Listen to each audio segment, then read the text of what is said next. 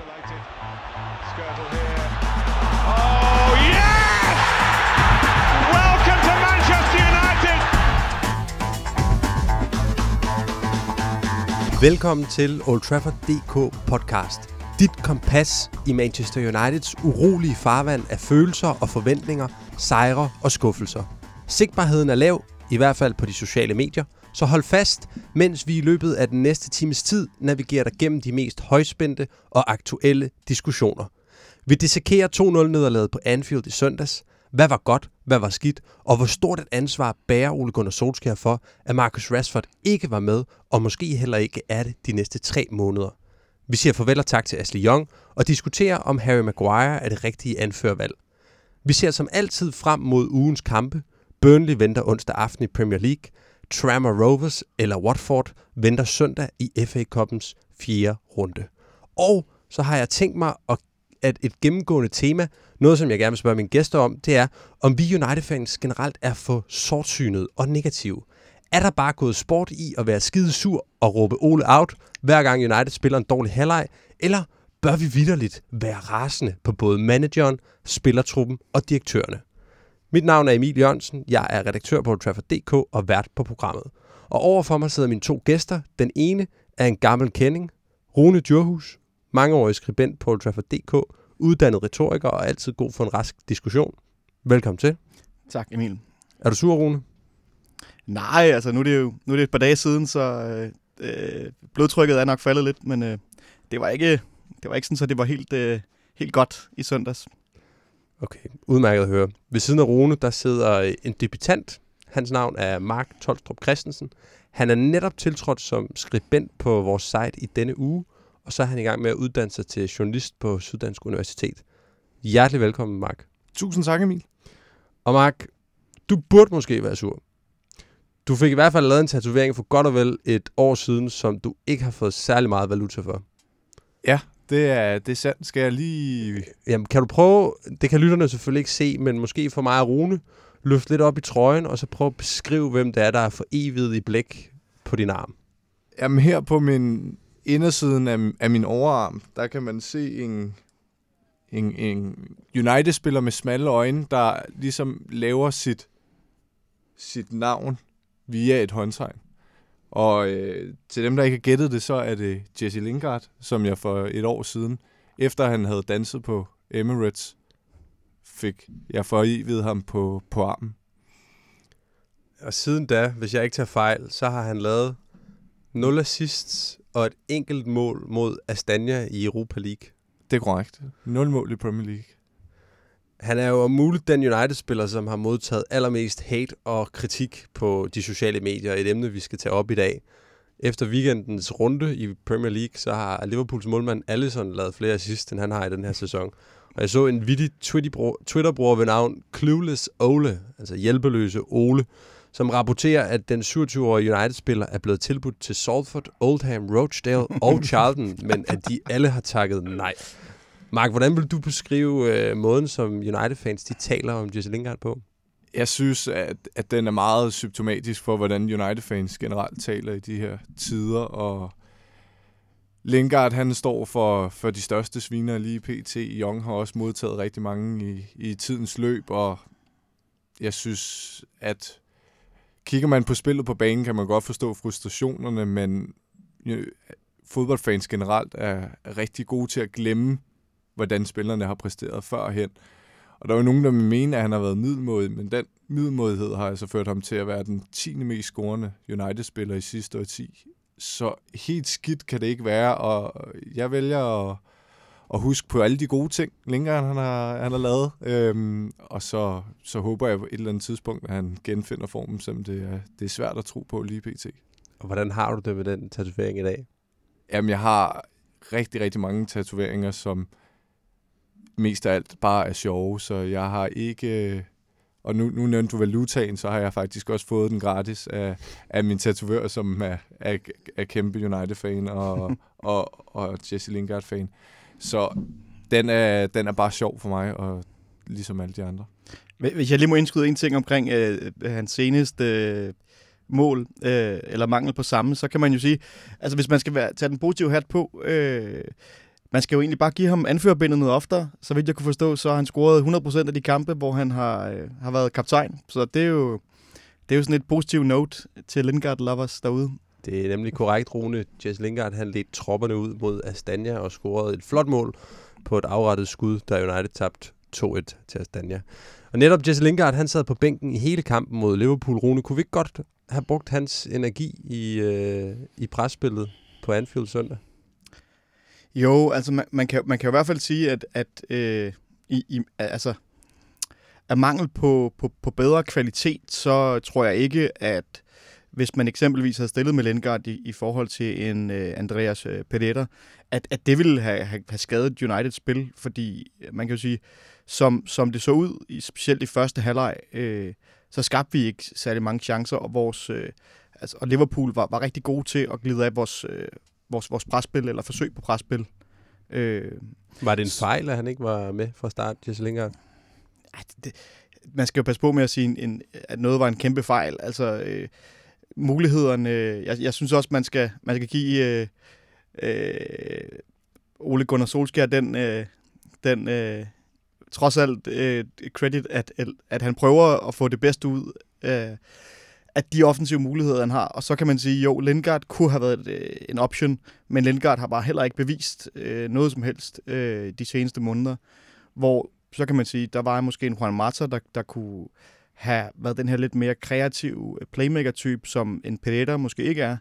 Men, men Mata er bare også heller ikke god i de her kampe, hvor at, øh, at, at intensiteten er høj, og man skal tage hurtige beslutninger, og man ikke har øh, så meget tid på bolden. Så altså, under de forudsætninger, så synes jeg egentlig, at, at, altså, at man ikke kan brokke sig som sådan over, over opstillingen.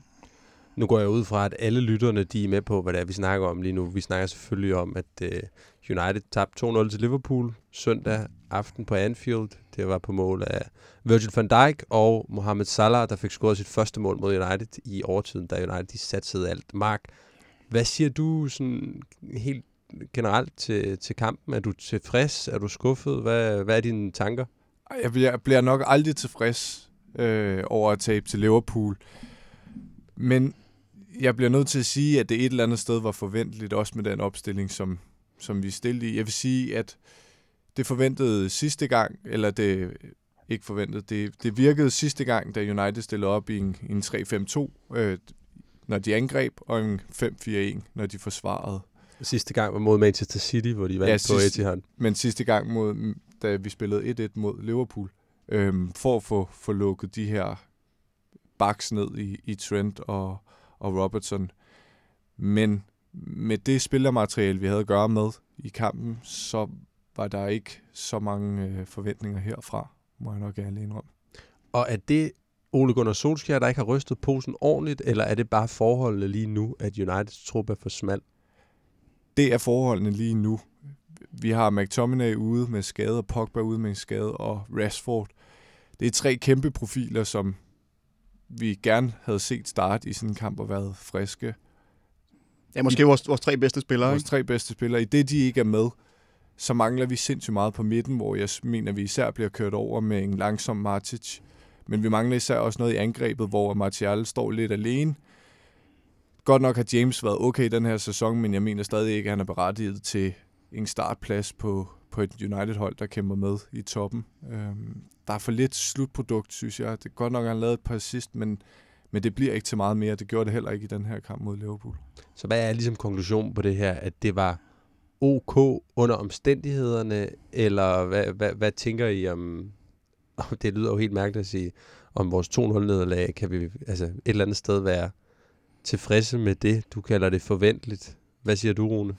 Altså, øh, der er jo selvfølgelig et, et par forskellige sider af at, at det her. En ting er jo, at det selvfølgelig aldrig er øh, forventeligt eller okay at tabe, og specielt ikke mod øh, ærkerivalerne fra, fra Liverpool. Jeg tror, at de fleste har siddet derude og håbet, nok mest håbet af, mest af alt på, at øh, man kunne lave den her øh, pragtpræstation, ala man gjorde mod City i, i de, december, og i virkeligheden også på Trafford, hvor øh, man jo var tæt på at, at vinde over Liverpool som et af de eneste hold den her sæson. Øh, men, men realiteten er jo også bare, at, at vi er niveauer under Liverpool lige nu, og det øh, prøver vi så at løse på øh, nogle måder, hvor at man, kan, man kan stille spørgsmålstegn ved, ved selvfølgelig nogle beslutninger, der går forud for kampen, men øh, altså i selve kampen, synes jeg, det er svært at sige, at man var, man var overrasket i hvert fald. Og med de beslutninger, der går forud for kampen, der tænker du måske, Rune, hvis jeg kan læse dine tanker herovre fra, på øh, en 22-årig herre ved navn Marcus Rashford, der blev smidt i kamp i midtugen i 1-0-sejren i FA Cup over Wolverhampton, selvom han havde problemer med både ryg og ankel. Og nu er han så efter sine ude i op mod tre måneder. Ja, hvis ikke mere. Jeg har, jeg har læst en, øh, jeg har læst et, øh, et interview, jeg tror det var i Telegraph, hvor øh, en, tidligere, en tidligere spiller, som jeg ikke lige husker navnet på, øh, som også har haft samme skade, har været ude at fortælle, at, at den her type rygskader faktisk kan være rigtig alvorligt. Han var selv ude i ni måneder, øh, og, og det var også kommet på baggrund af, at han faktisk havde, hvad kan man sige, øh, haft nogle rygproblemer i en periode, men havde spillet sig igennem det. Og så kom der det her dobbelte, dobbelte træthedsbrud, eller, eller hvad det nu hedder. Øhm, og, og der må jeg jo bare sige, at i en klub som Manchester United, øh, bør man have topprofessionelle folk, der kan, kan tage de her beslutninger. Og det er jo... Øh, Ja, jeg, jeg er faktisk, altså hvis, hvis, hvis du spurgte i starten, om jeg var sur, så er det jo øh, altså, specielt på det her punkt, at, at, at man godt kan, kan komme lidt op i, i temperament, ikke? fordi jeg synes jo, det er under al kritik, at, at vi har en, en, en, en lægestab, som træffer nogle besynderlige beslutninger af og til. Men øh, hvem peger pilen på her, Rune? Er det manageren Ole Gunnar Solskjaer, eller er det lægestaben? Jamen, det peger, den peger jo ultimativt på manageren, fordi det er manageren, der tager beslutningen om en spiller skal i aktion. Nu, nu kunne jeg læse mig frem til, at da vi spillede mod øh, Wolves, øh, Wolverhampton her sidst, at der var, der var Harry Maguire jo også, øh, hvad hedder det, tvivlsom. Og øh, forlydenderne gik på, at han, altså, at han selv gerne ville spille, og han ville gerne spille sig igennem de smerter, som han havde, men at han rent faktisk også var øh, småskadet op til den kamp, og der, der gamblede man så med ham. Øh, det gjorde man også med Rashford i øvrigt, og man har tidligere set det med så sent som i sidste måned med McTominay, som jo var ude øh, i juleprogrammet i øh, en enkelt kamp, mener jeg, øh, fordi han, han, han blev skadet. Så kommer så ind og spiller 45 minutter øh, mod Newcastle, mener jeg, og ryger ud skadet. Så altså, det, det, er ikke, det er ikke første gang, vi ser øh, den her lidt besynderlige øh, håndtering af nogle spillere, som, hvor man måske tænker, at de kan hjælpe os på kort sigt, men på længere sigt ser vi det jo nu med Rashford, at, at der er det jo en kæmpe svækkelse, at man ikke uh, tager de her uh, ting alvorligt. Hmm. Siden starten af december, der har Rashford spillet 13 kampe, 11 af dem fra start. Han har også scoret 9 mål i den periode. Mark, burde Solskjaer have været bedre til at rotere og give Rashford nogle pauser? Ja, det burde han helt sikkert, men jeg tror, at Solskjaer har været presset af resultaterne på banen. Og i og med, at Marcus Rashford har været vores absolut bedste mand i den her sæson, så har Solskjaer også været nødt til at træffe nogle beslutninger. Og en af dem var så mod Wolves her forleden, og det var bare en, en kamp for meget for, for Rashford. Nu gik der forlyden om, at Solskær allerede vidste, at han havde den her stressfraktur i ryggen øh, og spillede ham, og nu har han så en dobbelt. Så var han senere ude og sige her på, på presmødet i dag, at, at, at der ikke var noget om snakken, så vi ved jo ikke helt reelt, hvor, hvor meget der vi skal ligge i den her skade. Men det er klart, at en 22-årig knægt Rashford, der har spillet sin kamp nummer 200 forleden, mener jeg det var, har fået alt for meget fodbold i en alt for ung alder. Og jeg frygter, det bliver ligesom Rooney og Michael Owen, som kører sig selv døde i, i meget ung alder. Rooney spiller jo stadigvæk, men niveauet faldt i, i en tidlig alder, der hvor han skulle peak. Men hvis Rashford lige undervejs når at blive den mest scorende spiller i Manchester Uniteds historie, så er det vel også okay? Så er det helt, helt sikkert okay, men det er også et problem, hvis han er ude øh, som 25-årig og har skader, som Aguero for eksempel. Der bliver rettet en del kritik, ligesom I sådan set begge to gør, mod at øh, Marcus Rashford er blevet brugt på den her måde, men på den anden side kan man jo også sige, at han er oppe på 19 basser i 31 kampe i den her sæson. Det er hans vildeste målform nogensinde. Ja, 27 det, mål, hvis man tager, hvis man tager landskampene med. Øh, præcis. Er det så også, altså ligesom at det er, at pilen peger på Solskjaer i forhold til, at han er blevet brugt for meget, er det så også Solskjaer, som pilen peger på i forhold til at få noget ros for, at Rashford han har gang i sin bedste sæson? Altså, øh, det, det kan man jo altid bruge som argument, at, at det følgelig må, må være en del af trænerens øh, øh, ansvar, når, når, når, når tingene går både godt og skidt. Øh, selvfølgelig øh, har Ole selv været en, en, en formidabel angriber, og, øh, og også en god afslutter. så, så det, er jo, det er jo sådan set, øh, det er jo, det er jo sådan set øh, lige til, men jeg må også bare sige, at, at en del af det er selvfølgelig også, at Rashford bare er et, et, et virkelig stort talent, øh, og vi har jo længe vidst, at han har de her kvaliteter. Jeg, jeg så en, øh, en tabel, nu skal man jo ikke lægge for meget i statistik, men jeg så alligevel øh, en overraskende stat om, at øh, de mål, som han har scoret den her sæsons øh, Premier League, der de er ikke bare kommet på, hvad kan man sige, fordi han har været øh, heldig eller, eller, eller sådan over, over øh, snittet i en periode. Han er faktisk den spiller i Premier League med det højeste øh, expected goals også. Altså, så, så det, der er ligesom også nogle tal, der bakker op af, om, at han kommer i nogle positioner, som der bare ikke er særlig mange andre, der gør, og nu har han så også begyndt at udnytte chancerne, og det synes jeg jo, altså mest af alt er hans egen fortjeneste, men, men selvfølgelig også øh, er der også noget, der går tilbage. Det kunne United godt have brugt søndag mod Liverpool, hvor de som sagt tabte 2-0. I hans fravær var der selvfølgelig nogle andre, der spillede. Øh, Mark, er der nogen, der udmærkede sig specielt positivt? Jeg synes, at Fred han var ekstraordinært god igen. Jeg mener stadig, at han mangler lidt, når han kommer tæt på mål og skal afslutte. Øh, han har flere gode muligheder for på relativt kort afstand og, og, og komme til chancer, hvor hans, hans skud bliver sløje. Ellers så mener jeg, at De Gea viste gode redninger, både den på Henderson, der, der, der ryger på stolpen, og så den, øh, Mané havde foran mål.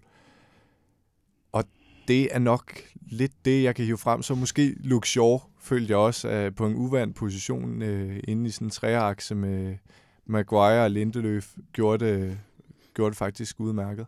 Du synes ikke, han ser sådan en lille smule ufedt ud, jo, Luke Shaw? Det, jo, men jeg tror ikke, altså i en klub som Manchester United, så tror jeg, der må ligge noget andet bag den her fitness, fordi det kan simpelthen ikke passe, at man får lov at være i den stand, når vi har set billeder af Shaw tidligere, øh, hvor han er meget mere fedt. Det, altså, der må, der må ligge noget, der må også ligge noget stofskifte eller et eller andet bag, for det kan ikke passe, at han, at han bliver næsten tykkere og tykkere.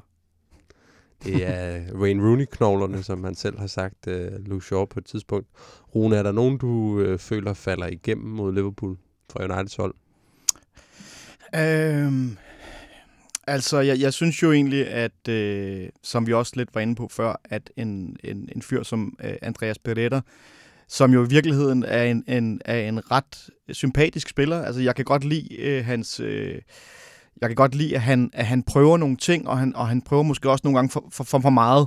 Man ved øh. altid, der kommer en sviner, når man lige starter med at sige, at han i virkeligheden er en sympatisk Nej, nej, men jeg mener bare på den måde, da jeg sad og så kampen, øh, er det i virkeligheden ikke ham, jeg vil kritisere allermest. Altså, det, jeg, jeg vil faktisk hellere kritisere en som Anthony Martial, øh, som jo, kan man sige, specielt i fraværet af Rashford, er den offensiv talisman, vi, vi har brug for, og som skal gå op og tage noget ansvar.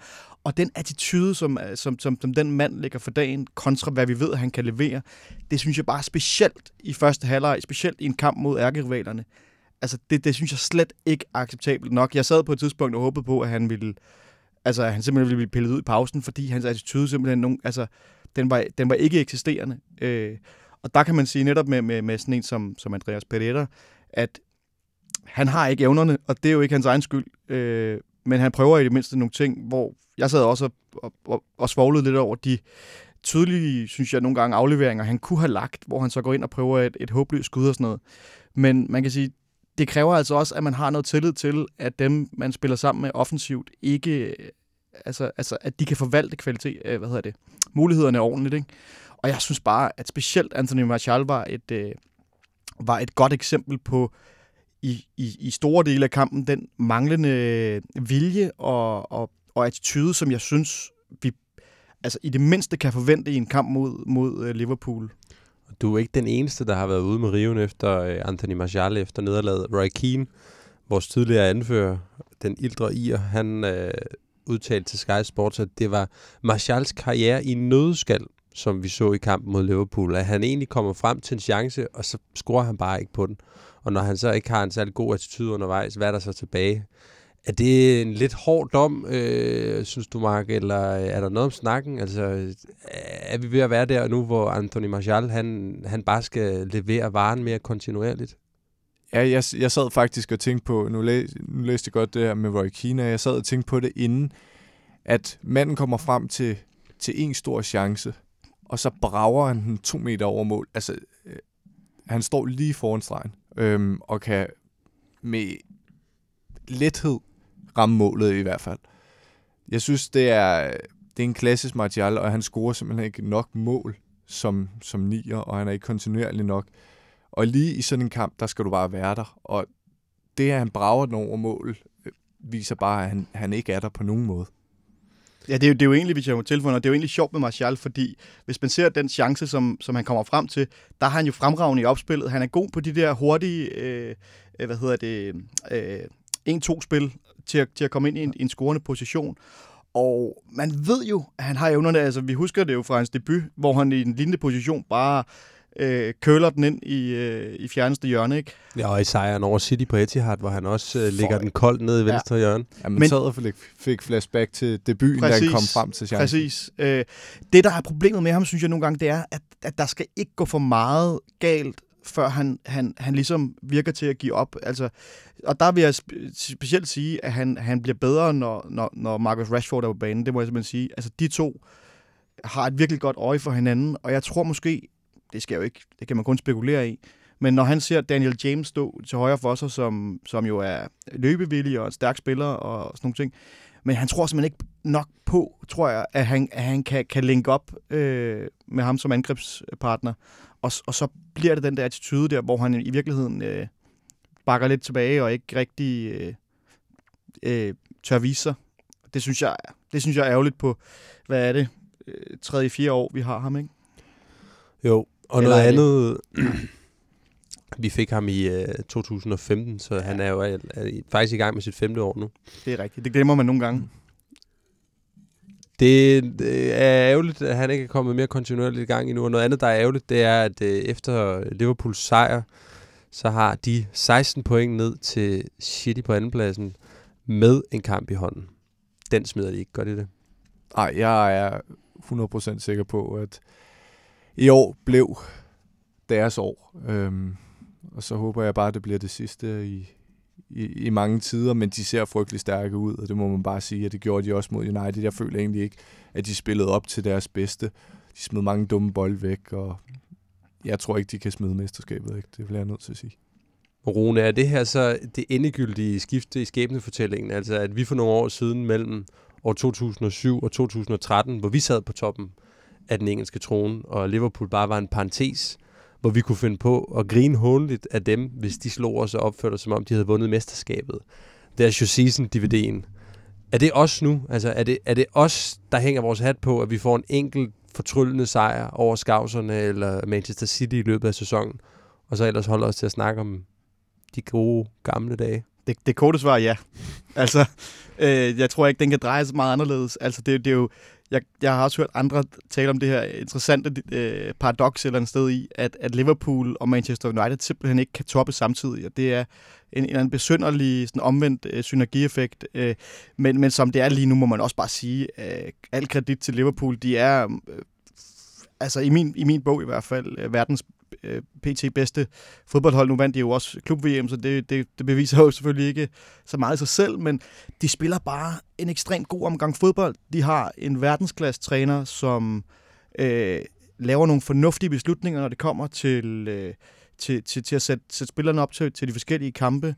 Øh, og så har han bare en vinder, altså der er kommet den her vindermentalitet ind på Liverpools hold, som vi også så mod United, synes jeg, som, som gjorde forskellen. Øh, altså, de, de, jeg, jeg frygter desværre, at, at de godt kunne, øh, kunne, når de først erobrer den trone, som vi jo ikke er glade for, at de overtager, øh, blive der no, i hvert fald nogle år indtil, indtil Klopp smutter, fordi det er the real deal, desværre. Vi kender jo alle sammen tallene. United er på 20 engelske mesterskaber, Liverpool er på 18.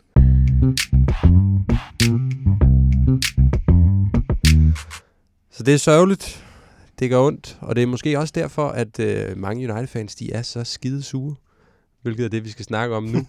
øh, og lad mig lige her indledningsvis positionere mig selv. Jeg skrev en blog for et par uger siden, hvor øh, jeg skrev, at øh, Ole Gunnar Solskjær er taktisk inkompetent, at spillertruppen er for smal og karakterløs, og at direktørerne arbejder i den forkerte branche. Jeg eftersøgte øh, en eller anden form for helteskikkelse, som vi kan fæstne vores lid til, men konkluderede, at Manchester United i øjeblikket ikke besidder skyggen af det. Manchester United ligger nummer 5 i Premier League. De er stadig med i alle kopturneringerne. De har renset gevaldigt ud i truppen og stiller med et af de yngste hold i hele Europa. Mark, er jeg og en masse andre United-fans generelt for sortsynet omkring den sæson, vi har gang i? Jeg, jeg kan godt føle nogle gange, at United-fans generelt er for sortsynlige i forhold til den her sæson alene. Ikke i forhold til United generelt, fordi der er, i min optik, der er vi stadig verdens største klub. Men i den her sæson, der er spillermaterialet og træneren og klubbens ledelse, det, det hele er bare forkert på så, på så mange parametre. Og jeg er ved at opgive tanken om, at der kommer den her sportsdirektør og redder os. Så nu håber jeg også lidt på dig i form af en helteskikkelse, men det bliver nok en spiller, der skal hentes, og det kunne måske være, være tieren, men lige nu, der er mine forventninger til sæsonen, til sæsonen ikke særlig store, slet ikke efter Rashford blev skadet, for før der havde jeg min tanke om, at vi godt kunne ende i top 4 og, og redde en, en Champions League-plads, og måske kunne købe nogle spillere ind der, og så kunne man ligesom køre hele møllen igennem til sommer og, og håbe på, at, at det her vent. Men i denne sæson, der synes jeg ikke, der er, der er meget optimisme at finde, hverken i, i spillertruppen eller i præstationerne. Så du forstår frustrationen, vi ser overalt? På... Jeg, jeg forstår frustrationen, men jeg forstår måske ikke ytringen af selve frustrationen, for det fylder meget, og det bliver meget overskyggende for United, i hvert fald på de danske forumer, at folk går fuldstændig amok og med rabiate øh, konklusioner på spillere, som laver alt muligt andet, og ting, som ingen reelt ved noget om. Kan du komme med et eksempel på, hvad det for eksempel er?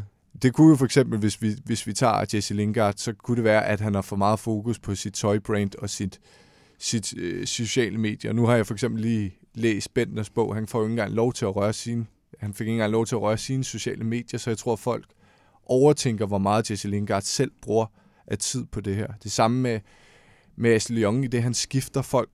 Han øh, siger, at det kommer tre år for sent, og, og sådan nogle ting, i stedet for at anerkende, at en klubmand øh, forlader klubben øh, efter mange års tro tjeneste, og han har kæmpet for logoet i hver eneste kamp.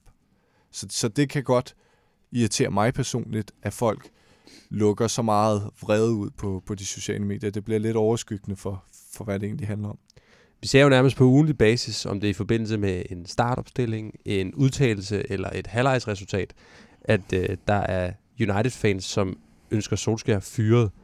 På stadion til gengæld har Uniteds fans ry som værende nogle af de allermest lojale og tålmodige over for managers, og de positive Ole-sange, de runger jo altså stadigvæk ud på Old Trafford.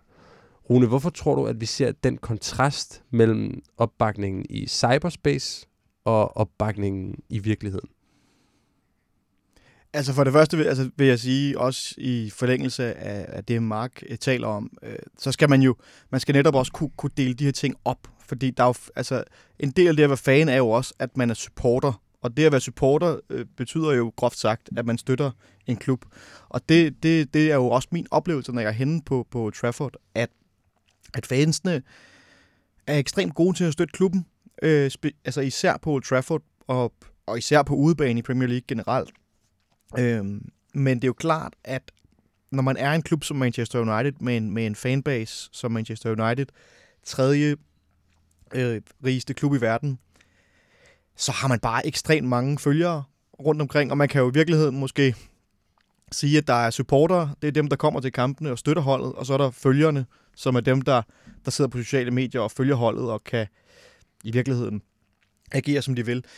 Men jeg må også bare sige, altså man kan jo også godt være kritisk på en nuanceret måde, øh, som jeg jo stadig vil mene, at, at, at der, der er nogen tilbage, der gør. Og jeg, jeg, selvfølgelig synes jeg ikke, det er i orden, at, at folk de bare svinger om som med, med, med smedeord på, på sociale medier. Nu kunne jeg i hvert fald, kan jeg i hvert fald se ind på Trafford.dk side, at der jo også nogle gange bliver, altså, bliver slettet kommentarer, fordi folk simpelthen ikke sådan kan gebære sig ordentligt. Øh, så kan man sige, hvad skyldes det? Altså, jeg, jeg tror igen, når vi kommer til det med de sociale medier, at, at det også lige så meget øh, taber ind i sådan en lidt mere generel tendens øh, i samfundet og på sociale medier, at, at det er blevet mere rowdy. Altså, det er blevet, det er blevet mere sådan en en platform, hvor folk tænker, de kan, de kan egentlig bare opføre sig, som de vil. Øh, og, og, og når man så kombinerer det med et, et fodboldhold, hvor vi jo, de fleste af os i hvert fald, kan se, at, at øh, der er en masse beslutninger, der burde være blevet truffet, som ikke er blevet truffet.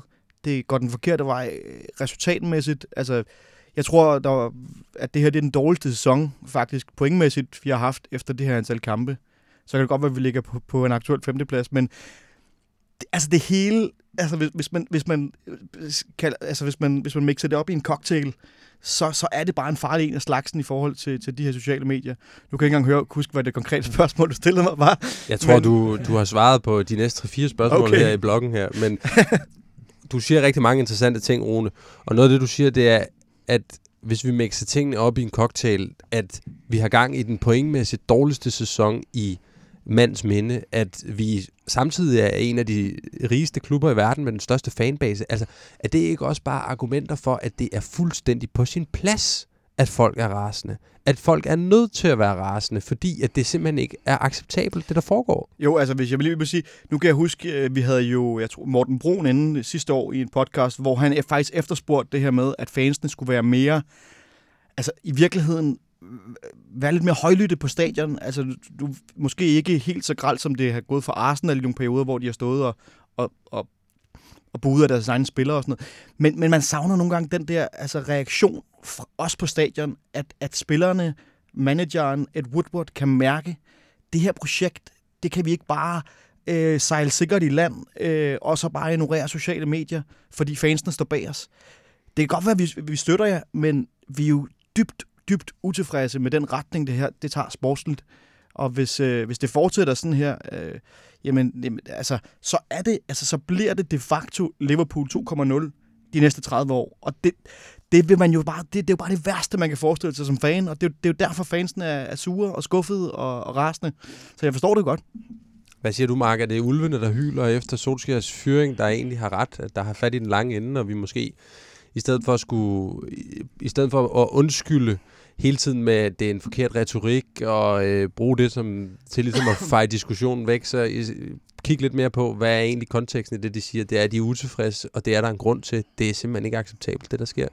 Jeg, kan, jeg, jeg køber helt sikkert præmissen i, at man skal have lov til at være vred, men jeg har sådan en helt generel øh, tilgang til i hvert fald sociale medier og også i det virkelige liv, at man skal man skal gøre det savligt øh, og i en ordentlig tone. Øh, og det andet, det bliver bare sådan lidt mudderkastning, hvor at jeg personligt ikke gider at læse det. Så stod der noget i et eller andet indlæg, men starter med en eller anden øh, svater, der, der sviner en eller anden øh, spiller til, så gider jeg ikke at høre det, selvom der kunne være nogle, øh, nogle gode øh, pointer i, i det her skriv. Og jeg synes, det er den generelle tendens, at United-fans himler op, men Omvendt så ser vi heller ikke alle dem, som ikke gør det.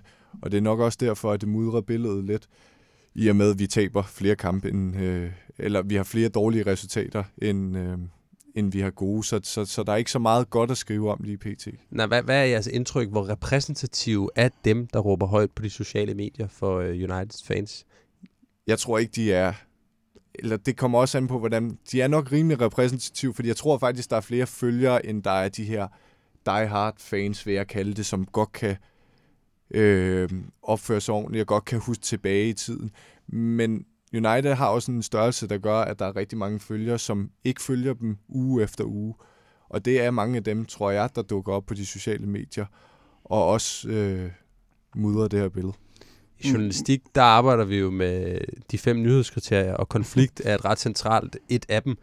Ligesom at øh, konfliktfyldte dagsordner, de sælger kliks og aviser for medierne, Rune. Handler det her så også om, at konfliktfyldte kommentarer er garante for likes og delinger på sociale medier? Altså, altså, der er jo en medieside, og så er der en, altså, og så er der en, en brugerside selvfølgelig. Ikke? Og, og, altså, nu, nu tror jeg ikke nødvendigvis, at, øh, at øh, Frank på 50 år, der sidder hjemme i, i, i sin, øh, sin hybel øh, og er sur efter en kamp, øh, nødvendigvis har, har altså sådan, har overvejet, øh, om, der, om der kan optrappes en konflikt af det her, men, men det er jo klart, at som du også nævner, at, at i, altså sådan, mediemæssigt er der jo selvfølgelig et ansvar i forhold til, hvad er det for nogle dagsordner, og hvordan tager man dem op. Øh, vi har jo nogle store medier også, altså sådan noget United We, We, We Stand, og nogle af de der øh, podcasts og, og YouTube-channels, øh, der er efter kampene. Og det er jo klart, at hvis man har mange følgere, så har man også et andet ansvar end, end ham, der sidder alene hjemme på sofaen, i forhold til, hvad man trapper op. Øh, men, men altså, det, det er jo, selvfølgelig kan vi godt være, være sådan sure over øh, formen i forhold til, at der er al den her, øh, hvad kan man sige, øh, øh, øh, ikke særlig pæne retorik fra, fra alle mulige brugere på sociale medier, og der bliver trappet en konflikt op. Men hvis vi skræller, skræller øh, hvad kan man sige, formen fra, så er indholdet jo klokkeklart, og, og, og det bør jo være noget, som, som, som, som ledelsen i, i, i en af verdens største fodboldklubber tager til efterretning. Øh, altså inden, inden for retorikken øh, har vi også nogle forskellige måder, man kan analysere øh, altså sproglige ytringer på. Øh, og man skiller blandt andet mellem det her med, øh, altså hvilke privilegier, som, som, som, som debattører øh, øh, har, når de kommer med nogle, nogle påstande. Det er jo klart, at, at hvis, hvis du sidder øh, hjemme på sofaen, og måske ikke er journalist eller debattør, eller på anden vis professionelt uddannet, og måske ikke har den samme øh, øh, mediemæssige dannelse, så vil du nød, altså nødvendigvis udtrykke dig på den måde, du kan. Og det er også okay. Og jeg synes i virkeligheden, at summen af de holdninger, der kommer til udtryk, øh, taler deres klare sprog, uanset om det er på en raffineret måde, som du måske ville gøre det i et blogindlæg, eller øh, på en lidt mere beskidt måde, som, som det tit kommer til udtryk på, på Twitter og lignende. Så det er ikke, det er ikke et spørgsmål om, at vi United-fans, vi bare er for utålmodige og ikke har blik for, at det her det er en genopbygningsproces, hvor Ole Gunnar Solskjaer han er i gang med at bygge et ungt hold op, og vi i virkeligheden er forkælet og forvant til at vinde mesterskaber sæson efter sæson, og derfor kan vi ikke klare en lille smule modgang. Det, det er ikke det, der er tilfældet, at vi simpelthen bare er for utålmodige. Jeg ved ikke, om, om vi er for utålmodige, men, men jeg, jeg køber den med, at vi er for forvente, fordi der er nok ikke mange United-fans, der er kommet til efter Moyes. Det vil sige, at de fleste af os godt kan huske de gode tider, og de gode tider er bare rigtig, rigtig mange år tilbage nu. Og derfor tror jeg også, at vi er ved at nå sådan et, og det, det vi har, måske har vi har, er bæret ligesom flyttet over øh, for mange år siden, men, men det bliver ligesom ved det her, og jeg tror, at øh, altså, jeg tror ikke, at retorikken vender nødvendigvis, og jeg tror heller ikke, at vi kommer til et punkt, hvor vi siger, okay, vi er bare ikke bedre, fordi vi er stadig United, og vi er stadig verdens største klub. Men er vi det, Mark? Altså, handler det ikke også om, at vi måske er nødt til at ændre vores selvforståelse? At alt det her, som vi har brystet os af i så mange år, not arrogant, just better, at vi er tophold, at, at det er vi bare ikke. Vi er øh, langt fra at være tophold. Vores, vores øh, sidste salgsstatus som øh, et af de bedste hold i England er for længst overskrevet. Mål på, på historik og, og penge, der mener jeg stadig, vi er der. Og vi, jeg mener stadig, vi har en stemme, når det kommer til at hente de allerstørste spillere. Så kan jeg være lidt urolig for, om Solskær træneren de spillere vil spille under. Men jeg føler ikke, at der skal gå flere år endnu, før United bliver sådan en, en, en, øh, altså en, en klassisk top 4-klub som, som Tottenham og den størrelsesorden, og ikke kæmper reelt med om toppen. Øhm, der, der skal gå flere år, og jeg håber og tror på, at United forventer skuden, inden at vi skal lave den selvrealisering, at, at, at vi ligesom ikke er bedre. Man kan jo sige, som, som, som danskere kunne vi jo måske godt spejle til den her fortælling om, hvad, hvad, øh, hvad udadtil tabes skal indad vindes, ikke? og så bare fokusere på de, på de indre kerneværdier med ungdommen og med øh, den gode fortælling og sådan nogle ting. Øh, problemet er bare, at, at altså, man har en vis position, og det har man jo stadigvæk kvæg. De mange midler, man har, de mange fans, man har. Og når man har den position, som United trods alt har, både historisk og ja, aktuelt i, i, i forhold til fanskar og økonomi og sådan noget, så må man også bare sige, at det forpligter, og det, det, det bør det også gøre for United. Spørgsmålet er, hvornår det går op for dem selv. Så som du ser det, Rune, er glasset så halvt fyldt eller halvt tomt? Fra mit øh, perspektiv, eller fra Uniteds? Fra dit perspektiv, når du står til din fodboldkamp og måske har en mørk Guinness i glasset og ser United står øh, 0-1 nede på Anfield ved pausen, tænker du så, vi skulle på rette vej, eller Altså, jeg ved sgu ikke, jeg, jeg, jeg, nogle gange så føler jeg, at jeg lever lidt i sådan en form for, for sådan en skizofren tilværelse, hvor at, at man det ene øjeblik synes det ene, og det andet øjeblik synes det andet, fordi, altså jeg skal være, være indrømmet, altså før kampen, der sad jeg med nogle, øh, skrev til nogle kammerater og sagde, jeg tror godt, vi kan vinde den her. Altså, og, og, og det er jo det håb, man har, og også den tro, man har, fordi man kender nogle, nogle altså man har noget tro på, at det her hold godt kan, kan steppe op til for eksempel de store lejligheder. Så kan man sige, i forhold til, altså den enkelte kamp, der er, der vælger jeg nok altid før kampen og, og synes, at, at glasset er halvt halv fyldt. Men i forhold til det store billede, så synes jeg bestemt, det, det er det andet, der gør sig gældende. Hvad siger du, Mark? Tror du på Solskjaer og alle hans unge drenge? Jamen, jeg har det præcis ligesom, øh, ligesom Rune. Altså, jeg har også stadig troen inden hver enkelt kamp, men efterfølgende, så kan jeg sidde og, og svogle i mit stille, i mit stille sind over, at der bare ikke sker nok. Og jeg bliver nødt, nødt til at indrømme, at jeg har også været, så har jeg været på Pochettino, og så har jeg været på, ah, Ole kan godt få lidt mere tid. Jeg tror ikke, at jeg kan ændre øh, min holdning til, at, at, at jeg vakler lidt imellem det, men altså, jeg er mest på, at, at Solskær ikke er god nok som en, en træner. Jeg mener ikke, at han skal fyres nu. Jeg mener godt, at han kan få resten af sæsonen, men vil vi helt op i toppen, så kræver det altså lidt mere taktisk forståelse, og det kræver også et, et større trænernavn, tror jeg.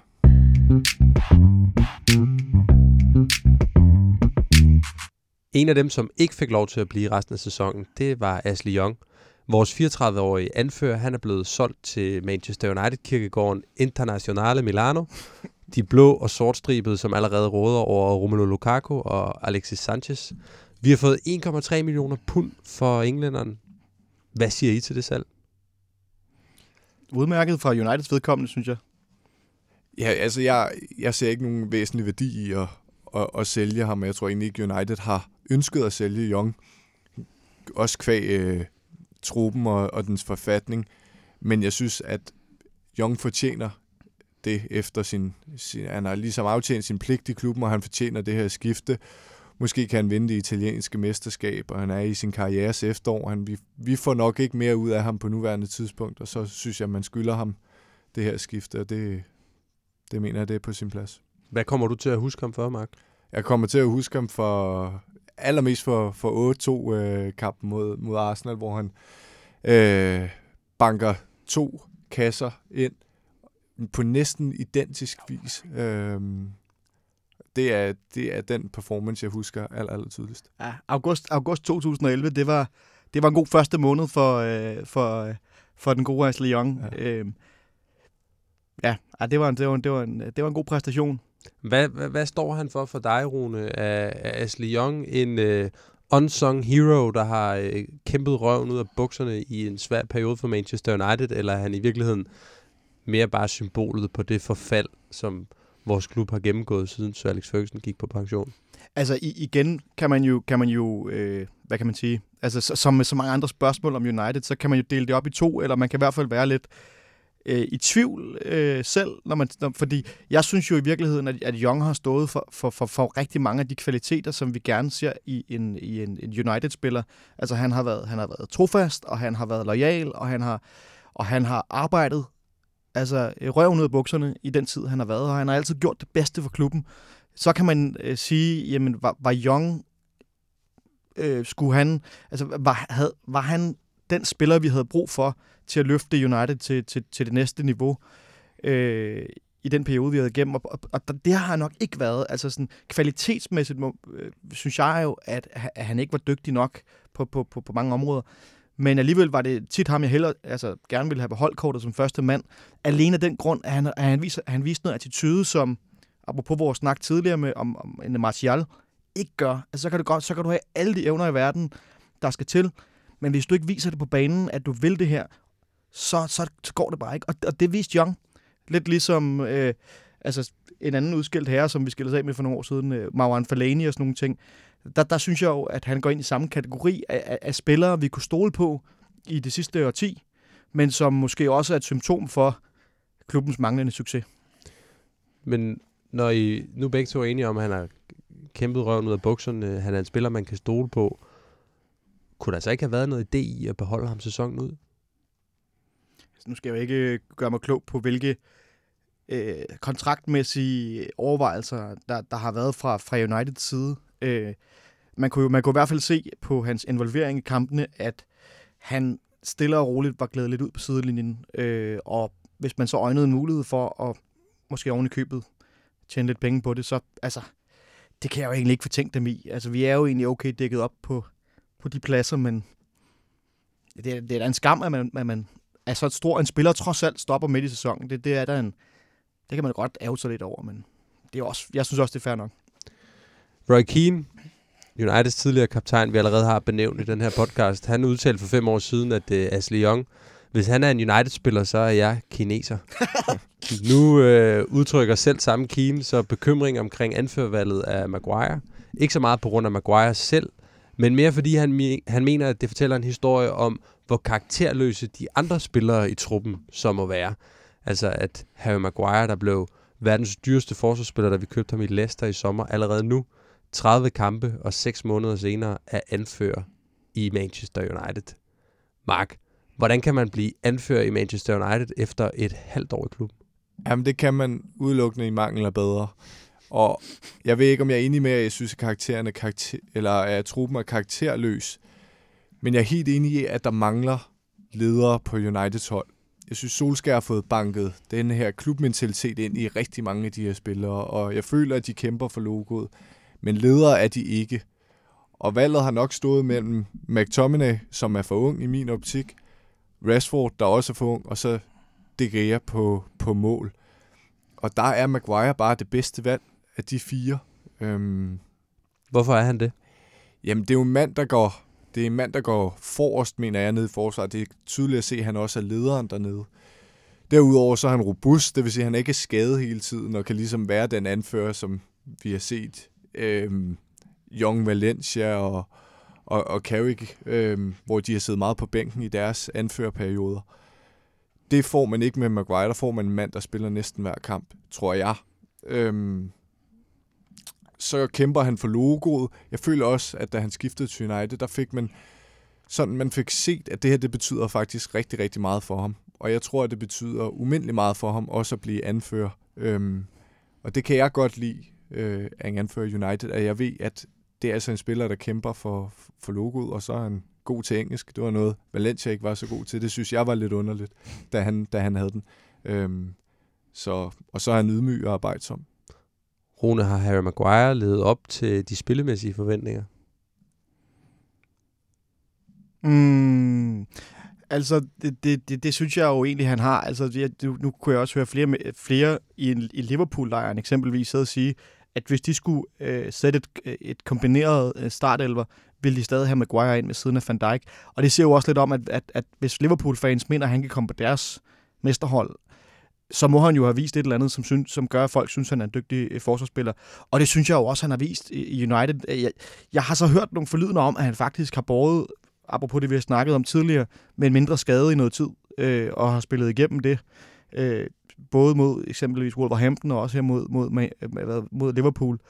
Øh, og det viser selvfølgelig også noget karakter, trods alt, at han, at han gerne vil spille, og han vil spille hver kamp. Og, øh, og jeg synes jo, han har den rette indstilling. Man kan sige, jeg synes jo, du kan være nok så god en leder, øh, som, som, som det er muligt, men du skal jo også have et fundament rundt omkring dig, som, som er til at stole på. Og det er jo måske i virkeligheden der, jeg synes, det største problem er. Jeg synes jo, jeg synes, det var et udmærket køb, selvom det var for dyrt, men, øh, men jeg vil gerne se en ændring i, øh, både på, på pladsen øh, ved, direkte ved siden af ham og, og, og direkte foran ham. Det er der, jeg synes, det halter allermest. Men jeg synes egentlig, at Maguire er en, er en udmærket spiller. Man kan så sige, skulle han være anfører nu, Øh, guderne skal vide, at jeg har været uenig med, med, med Roy Keane i mange ting øh, over de senere år. Jeg synes, han kan godt kan være lidt polemisk af til. Og, øh, men altså, jeg, jeg, jeg må give ham lidt ret her, ikke? fordi det, det, det, det er jo igen et symptom på et eller andet, der mangler på det her hold, når en, en mand, der har været der et halvt år, går ind og bliver anfører. Altså, så, så kan man tage sådan et eksempel som i Liverpool. Ikke? Jamen, hvem er deres anfører? Det er ikke Van Dijk, som, som måske er lederen på holdet i virkeligheden øh, i, i, i deres kampe. Det er stadigvæk Jordan Henderson, som har erfaring, og som er den her altså, øh, inspirator eller leder, eller hvad man nu skal kalde det for. Ikke? Og den type har vi bare ikke i United. Altså, det må vi bare erkende. Vi har ikke en, en, en mand, som har været der mange år, og som kan gå ud og, og, og inspirere de andre på banen, ligesom en, en Roy Keane var, eller ja, selv, selv Carrick, da han var der. Ikke? Altså, så, så det er jo mangel på bedre, og det er da, det er da problematisk, ikke? Altså, Der var en forfærdelig situation i øh, kampen på Anfield søndag, hvor Van Dijk han svæver op, som var han i en helt anden vægtklasse end Harry Maguire, og nærmest skubber ham væk som øh, øh, en lille tændstiksmand. Der var jo snak om, da vi købte Harry Maguire for så utrolig mange penge i sommer, at han måske kunne blive en Van Dijk for United, forstået på den måde, at Van Dijk var en brik, der ligesom manglede for, at Liverpool, måske sammen med målmanden Allison, havde det her komplette hold. Hvor langt er, har, jo- har Maguire været fra at være brikken, der manglede for United? Hvor, hvor langt har han været fra at være en Van Dijk for United, Mark? han er meget, meget langt fra at være en, en Van Dijk for United. Jeg synes, han har gået ud og udfyldt et, et forsvarsmæssigt problem øhm, på et acceptabelt niveau, men han er ikke en Van Dijk, fordi Van Dijk har fuldstændig revolutioneret Liverpools forsvar øhm, og bringer så meget offensiv appel, som jeg havde håbet, at Maguire ville, men det har han bare ikke, det har han bare ikke indfriet. Han er ikke særlig farlig på hovedet, Maguire for United. Overraskende nok indtil videre. Og så har han heller ikke øh, samme fart, som Van Dijk har. Han sådan, I situationer, der virker han langsom og tung. Og jeg mener også, at man, man skal jo kigge på forsvarsmarkeren, og der er Lindeløf måske ikke det optimale valg for, at Maguire stråler fuldstændig igennem. Men overordnet set, så er han overhovedet ikke på niveau med, med Van Dijk, og jeg tror heller ikke, at han kommer det. Øhm, men han er en god fodboldspiller, og det er jo også en hård sammenligning med, med verdens bedste forsvarsspiller. Øhm, og jeg mener, at, at Van Dijk har, har eller at øh, Maguire har bidraget til et, et bedre forsvar i år for United. Bare fordi man er verdens dyreste forsvarsspiller, behøver man ikke at sammenligne sig med verdens bedste, eller hvad? Ej, det, det, det synes jeg ikke. Altså, vi, vi, vi ser jo på, på de her indkøb, at det bliver vildere og vildere. Og jeg mener også, man købte øh, Maguire alt, alt for dyrt, men Leicester vidste også, at, at United havde ufattelig øh, stort behov for, for den her øh, midterforsvar, øh, der kunne gå ind og, og ligesom tage lederrollen. Du ser ikke Chris Smalling, han kunne have gjort det lige så godt, som Harry Maguire har gjort det den her sæson. Jeg kunne faktisk godt tænke mig at se Chris Smalling ved siden af Maguire, men, men Smalling kunne ikke have været den leder i forsvaret, som Maguire alligevel har været.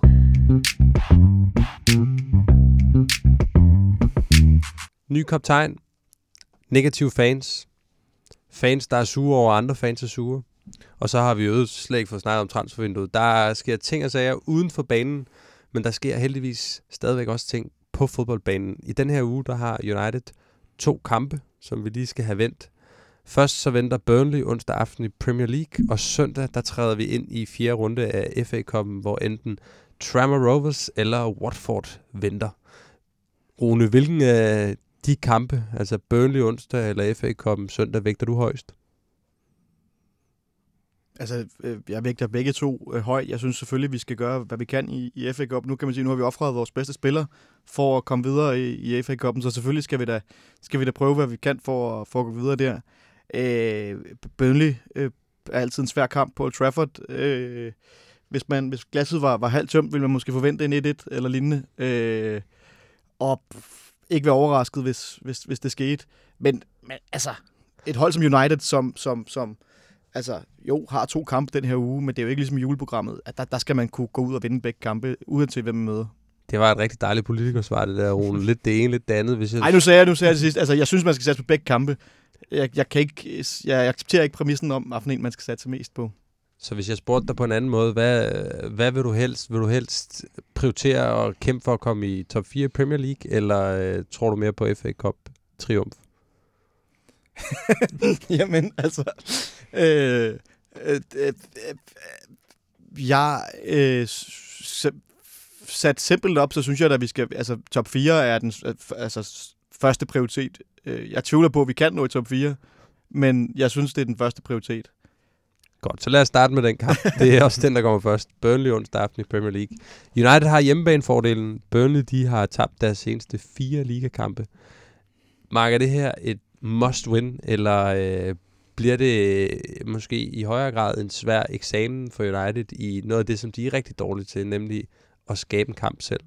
Jamen, nu vil jeg jo starte med at rette, for jeg så faktisk Burnley øh, vinde over Leicester her i, i søndags, må det have været. Så, så den, den kamp, har, det- hvor de faktisk spillede udmærket, men ellers så, så har de ikke været så godt kørende. Øhm, jeg tror, det bliver svært, også fordi vi mangler Rashford, som ligesom har været ham manden i de her sæsoner, eller i den her sæson, der har skabt en kamp, når det har set sort ud. Nu har vi ham ikke.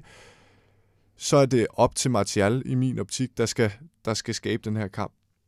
Vi vandt 2-0 ude sidst i en meget hård fysisk affære.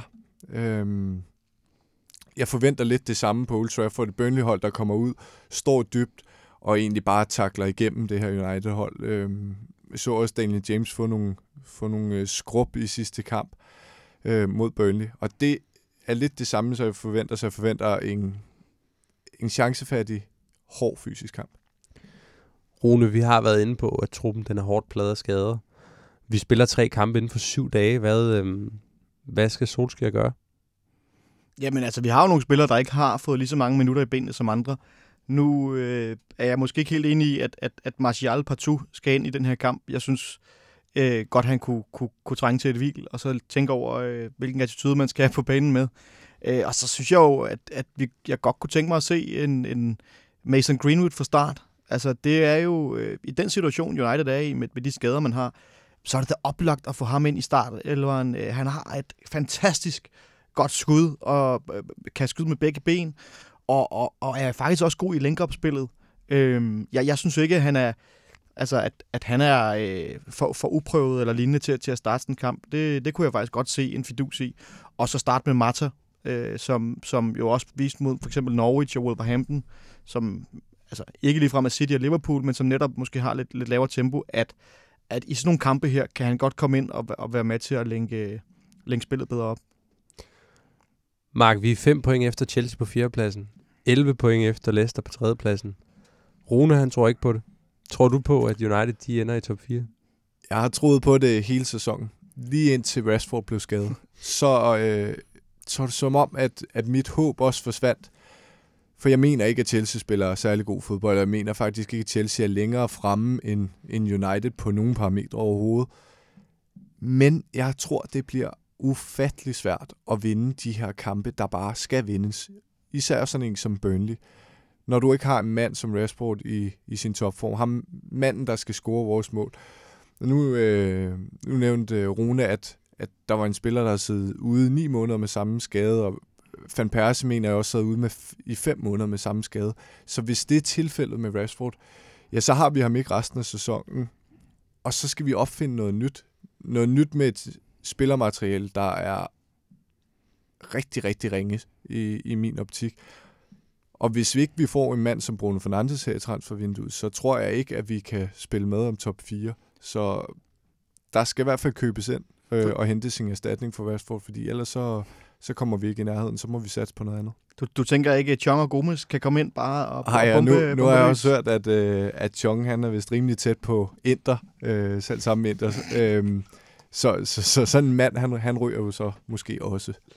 Der render jo en norsk herre på 19 år rundt i Dortmund nu, som vi jo også havde kigget, når vi var mange, der troede skulle til Manchester, øh, Holland, som fik lavet et hat på 25 minutter i sin debutkamp i Bundesligaen her. Hvor, øh, er, det, er, det, er det noget den dur, vi er ude i? Altså skal, skal United ud og hente simpelthen en erstatning ind for Rashford her og nu, mens transfervinduet det stadigvæk er åbent, hvis vi skal gøre os forhåbninger om at komme helt skinnet igennem den her sæson? Jeg synes helt klart godt, man kan kigge i, i de retninger og hente en, en angriber, øh, måske en, en, en klassisk nier, og så vurdere, om Martial han skal ud på, på venstre kanten, fordi vi mangler noget foran, og du kan ikke køre en James så hårdt, som du kører ham lige pt. Pære, han skaber ikke særlig meget frem af banen. Lingard er fuldstændig ude af form. Øhm, så har du Mata, der blomstrer lidt op, men det er, også, det er svært at sætte liden til, at, øh, at han skal ligesom kunne, kunne løfte det her hold øh, også scoringsmæssigt, når, når Rashford er ude. Mark, nu nævner du selv Lingard, manden med Jesse Lingard-tatoveringen. Han ja. er ude af form. Skal han sælges? Nej, jeg mener ikke, at øh, Lingard skal sælges. Mest af alt, fordi jeg tror, dem er, er så smalt nu, så vi kommer til at have brug for ham, især når vi spiller tre kampe på, på syv dage. Jeg tror heller ikke, man har i sinde at sælge ham nu. Øh, spørgsmålet er, om man vil bruge ham som en bredde spiller. Jeg har jo selv, jeg elsker historien om Lingard, og, og, og synes, han er, han er fantastisk. Det her med, at han bare smiler og spiller fodbold og, og danser, det kan jeg rigtig godt lide, den her fodboldglæde.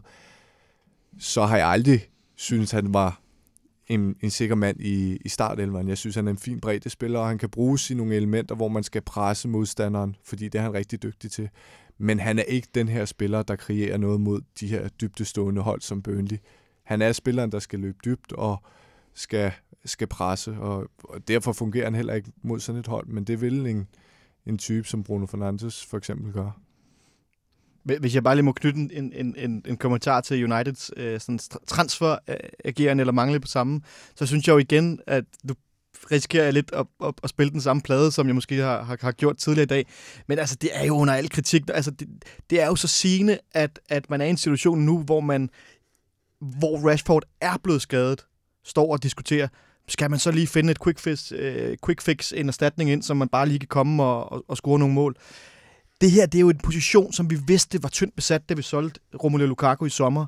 Vi vidste, der skulle en erstatning ind, som kunne, kunne, kunne øh, altså komme ind og, og, og enten være backup-angriber eller, eller starte inden. Det har man ikke gjort. Det betaler man så prisen for nu. Og de klubber, som vi så potentielt øh, vil have i sigte i forhold til en, en erstatning, enten på, på, på, på lån eller, eller permanent, de ved jo godt, United er desperate. Derfor pumper de prisen op til det dobbelte eller lignende. Ikke? Så har man en, en spiller som Bruno Fernandes, som, som det virker til, at forhandlingerne er hårdknude, men man er interesseret i spilleren. Ham kunne man have hentet i sommer, den, da, da man ikke virkede desperate. Men nu ved øh, Sporting jo godt, at United de har masser af mangler, øh, på, altså mangel på spillere offensivt, så derfor så prøver de at presse prisen op til, jeg tror, jeg hørte noget med, med 80 millioner pund. Og på et eller andet tidspunkt er United nødt til at tænke over, hvor til grin man egentlig er på transfermarkedet, når man så går ud sikkert op og betaler overpris for Bruno Fernandes også, fordi man mangler den her spiller, som så igen øh, danner præcedens for, at eventuelle øh, øh, transfermål til sommer også vil blive øh, pumpet op i pris. Altså, jeg synes simpelthen, at Uniteds øh, sportslige ledelse er under al kritik. Du er så skidesur, Rune, and I like it. Men øh, vi er nødt til at øh, rette fokus tilbage på, øh, på kampen øh, kampene, vi skal spille den her uge her, fordi at, øh, vi er ved at være nået til vejs ende i programmet, men vi skal lige øh, snakke lidt om den der FA Cup-kamp, vi har søndag, fordi at, øh, Rune, hvis United de ikke kommer i top 4, kan sådan et FA Cup-trofæ så redde sæsonen?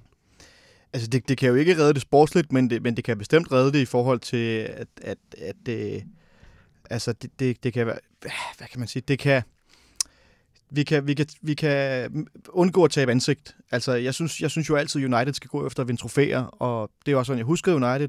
Og selv i den her øh, grælde, grælde periode siden 2013, øh, har de opløftende momenter jo været de gange, de få gange trods alt, men, men de gange, vi har løftet nogle, nogle trofæer, og der er FA-koppen, der, der forbundet med, med, med, med stor glæde. Altså, jeg ville da elske at se en United-kamp igen på Wembley i år, øh, som vi så kunne vinde den her gang. Ikke? Og det, det, det, altså, det er stadig en, et stort trofæ i min bog, og det, det betyder stadig noget.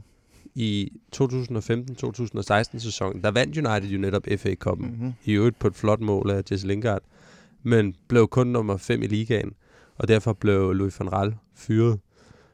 Skal Solskjaer også fyres, hvis vi ikke kommer i Champions League, Mark? Ja, jeg, jeg føler ikke, at man kan give ham så meget mere ligne, hvis han hvis ikke han kan, kan skaffe en Champions League-plads. Altså, vi har Europa League og top 4. En, en af de der mål skal simpelthen øh, indfries, og jeg kan sagtens købe en FA Cup-sejr og en Europa League-sejr, og så blive nummer 6 i tabellen. Men jeg kan simpelthen ikke købe den, hvis vi bliver nummer 5 og ikke vinder noget som helst det, det går ikke. Og jeg føler også, at trods Uniteds manglende kvalitet i truppen, så er vi bare bedre, et bedre hold end Chelsea, Arsenal, Tottenham, og derfor så skal vi komme i, i, i top 4, og hvis ikke Solskær kan magte den opgave, så mener jeg ikke, at han er, er den rette mand, men jeg har også været helt, lidt inde på, at jeg ikke har forfærdelig meget tiltro til ham mere, øhm, selvom jeg var en af dem, der var der, jeg var glad, da, da, da man fastansatte ham i, i tidernes morgen. Så, så Champions League er, er det absolut minimum for mit vedkommende. Old is at the wheel, ikke? Men, men man kan sige, nogle gange kan, kan, selv, kan selv stærke hjul også køre, øh, kører træt, ikke? Øh, og og øh, jeg, jeg, jeg er jo nok af den skole, der synes, at, øh, at uanset øh, nærmest hvordan sæsonen ender, så, så ser jeg jo ikke Solskjaer være, være vores løsning på lang sigt. Hvad hvis vi lige vinder 12 kampe streg og øh, får sådan et øh, magisk øh, moment, som vi havde i Paris, og det hele lige pludselig ser fuldstændig eventyrligt ud. Ja, så ved vi jo, hvad, hvad der som regel kommer efter de 12 øh, kampe, ikke? En kontaktforlængelse. og en stribe rigtig, rigtig glade podcasts. Men før at uh, Solskjaer bliver fyret, og før at United spiller Champions League igen, og før at noget af det her potentielt sker, så har vi en god klassisk søndagskamp i verdens ældste kopturnering. Og det lugter nærmest af noget beskidt og godt, når jeg siger, at modstanderen måske bliver Trammer Rovers fra den fjerde bedste engelske række. Det ved vi ikke endnu, fordi at uh, Trammer de spillede 3-3 med Watford i deres første opgør. Omkampen blev udskudt på grund af store mængder regn, som oversvømmede banen, og nu skal de efter planen spille torsdag. Altså sølle tre dage øh, før, at øh, vi, United, møder vinderne af den kamp på Old Trafford. Om det bliver Watford, der skal ud i deres fjerde kamp på ni dage, eller Trammer, så er der vel ikke meget rafle om. United, de skal videre for den her runde. Korrekt. Godt. og det var så det. Ej, men, men altså selv, altså nu, nu, nu skal jeg jo ikke kunne sige, hvilket, hvilket Watford-hold, der vil stille op, men som du selv nævner, så har de haft ekstremt mange kampe øh, på få dage, og de har brugt mange kræfter på det her nye projekt under øh, Nigel Pearson, øh, og der tror jeg simpelthen, at, øh, at de også må være nødt til at stille et sværere hold, og det skal United kunne slå selv med, med B-kæden. Ja, er det her også en anledning til at spare nogle kræfter? Nu har vi jo snakket meget om det her med, om der er nogen, der er blevet overbrugt. Ja. Jeg, jeg vil sige, at det kommer helt an på modstanderen. Bliver det Watford, vi møder, så tror jeg, så, så bliver Solskjaer nødt til at bruge nogle af de mere profilerede spillere på holdet. Er det, er det de her Tranmere Rovers, vi møder, så kan man godt bringe spillere som Garner i spil. Øh, Lingard for den sags skyld. Bagi, som er kommet tilbage nu, skal ikke have debut i morgen. Øh, eller ikke debut, men skal ikke have det her comeback efter hans skade i morgen mod et hårdt slående Burnley-hold, selvom Lindeløf øh, efter sine er, er ude med sygdom. Så vil jeg vente med ham og bruge ham til, til på søndag. Og så, øh, så kan man måske godt bringe en, en spiller som Gomes i spil. Men, men er det mod Watford, så kræver det altså noget mere. Så længe vi ikke stiller med Phil Jones. Ja. Rune, bliver du sur, hvis der ikke er fuld plade for United den her uge? Øh, jeg vil sige sådan, at jeg, jeg, jeg bliver nok sur, men jeg bliver ikke overrasket. Vi er ved at være nået til vejs ende, men traditionen tro, så tilbyder jeg jer lige øh, cirka et minuts ukritisk mikrofonholderi. I får øh, hver tid til at fyre en medbragt pointe af, hvis I har noget på hjertet. Og Mark, du er debutant, så du får lov til at starte. Jamen, jeg vil gerne, jeg vil gerne komme med den holdning, at jeg tror, at den næste måneds tid kan blive skældsættende for resten af Uniteds sæson. I og med Westbrook er ude, så går vi både ind i et øh, Europa League-forløb, men vi går også ind i en kamp om top 4 og den her FA Cup, som vi havde inde på. Vi møder allerede Chelsea den 17. på Stamford Bridge, og jeg tror, at en kamp som den her og de opfølgende kampe til den her kommer til at definere, hvor vi kæmper henne resten af sæsonen. Og bliver det ikke til fuld plade i, i mange af de her kampe, så bliver vi nødt til at fokusere på, på Europa League, og så tror jeg selv sagt, at, at FA Cup'en kommer i, i anden prioritering. Så øh, det er lidt det United-hold, jeg forventer at se de næste øh, to måneder. Et, et hold, der kommer til at kæmpe. Så vi går ind i en sæsondefinerende periode for øh, Ole Gunnar Solskjaers drenge. Tak for det, Mark. Rune, farv mig. Ja, det var, det var lidt i en, i en anden boldgade. Nu kan man sige, nu har jeg jo været i, i, i, i ret godt humør indtil videre i den her podcast, så nu tænkte jeg, at jeg vil slutte af med, med, med en, en lille svater. øh, jokes aside. Ej, det var egentlig bare en, en lille ting omkring øh, den her, øh, det her dødboldmål, vi indkasserer mod Liverpool, øh, som jeg har gået og, der, der har gået og irriteret mig. Øh, og nu skal jeg jo ikke kunne sige, hvad, hvilke tanker der ligger bag. Men jeg synes jo igen, det her det er et klokkeklart eksempel på nogle af de ting, som ikke fungerer i klubben, og det vil jeg gerne se øh, blive ændret. Altså, hvorfor sætter man øh, Fred på, jeg, hvad er han, under 71 til at, til at følge løbet fra, fra Van Dijk, og så i øvrigt have zoneforsvar med en øh, Harry Maguire, måske vores største mand, til at stå øh, passivt inde i zonen og forsvare. Øh, det, jeg synes simpelthen, altså det, det, det er simpelthen for uprofessionelt, at man ikke har nogen set-piece øh, trainers øh, i klubben, som, som kan, kan, altså kan sætte spillerne ordentligt op i forhold til zone og, og mand, mand i forhold til, hvem, hvem man regner med øh, kommer fra modstanderholdet. Jeg håber, at, øh, at trænerne har, har givet dem opsang, fordi i morgen der, der møder vi altså det mest scorende Premier League-hold på hjørnespark. Det kan være, at Fred han bliver sat til at øh, dække Chris Wood op, så skal vi se. Øh, ja, det, det bliver spændende. Det bliver rigtig spændende, og øh, I skal begge to have tak, fordi at øh, I gad at lægge vejen forbi og bruge en lille times tid i selskab med, øh, med mig og lytterne. Rune Djurhus Andersen, Mark Tolstrup Christensen. Tak skal I have. Selv tak. Selv tak. Og tak til alle jer, der lyttede med. Og tak til alle jer, der lyttede med og bliver hængende ombord i United-båden, selvom vi efterhånden alle er godt søsyge af de skiftende resultater. Men husk, som Richard Ravnvald også synger, efter regnvejr kommer solskin. Come on United.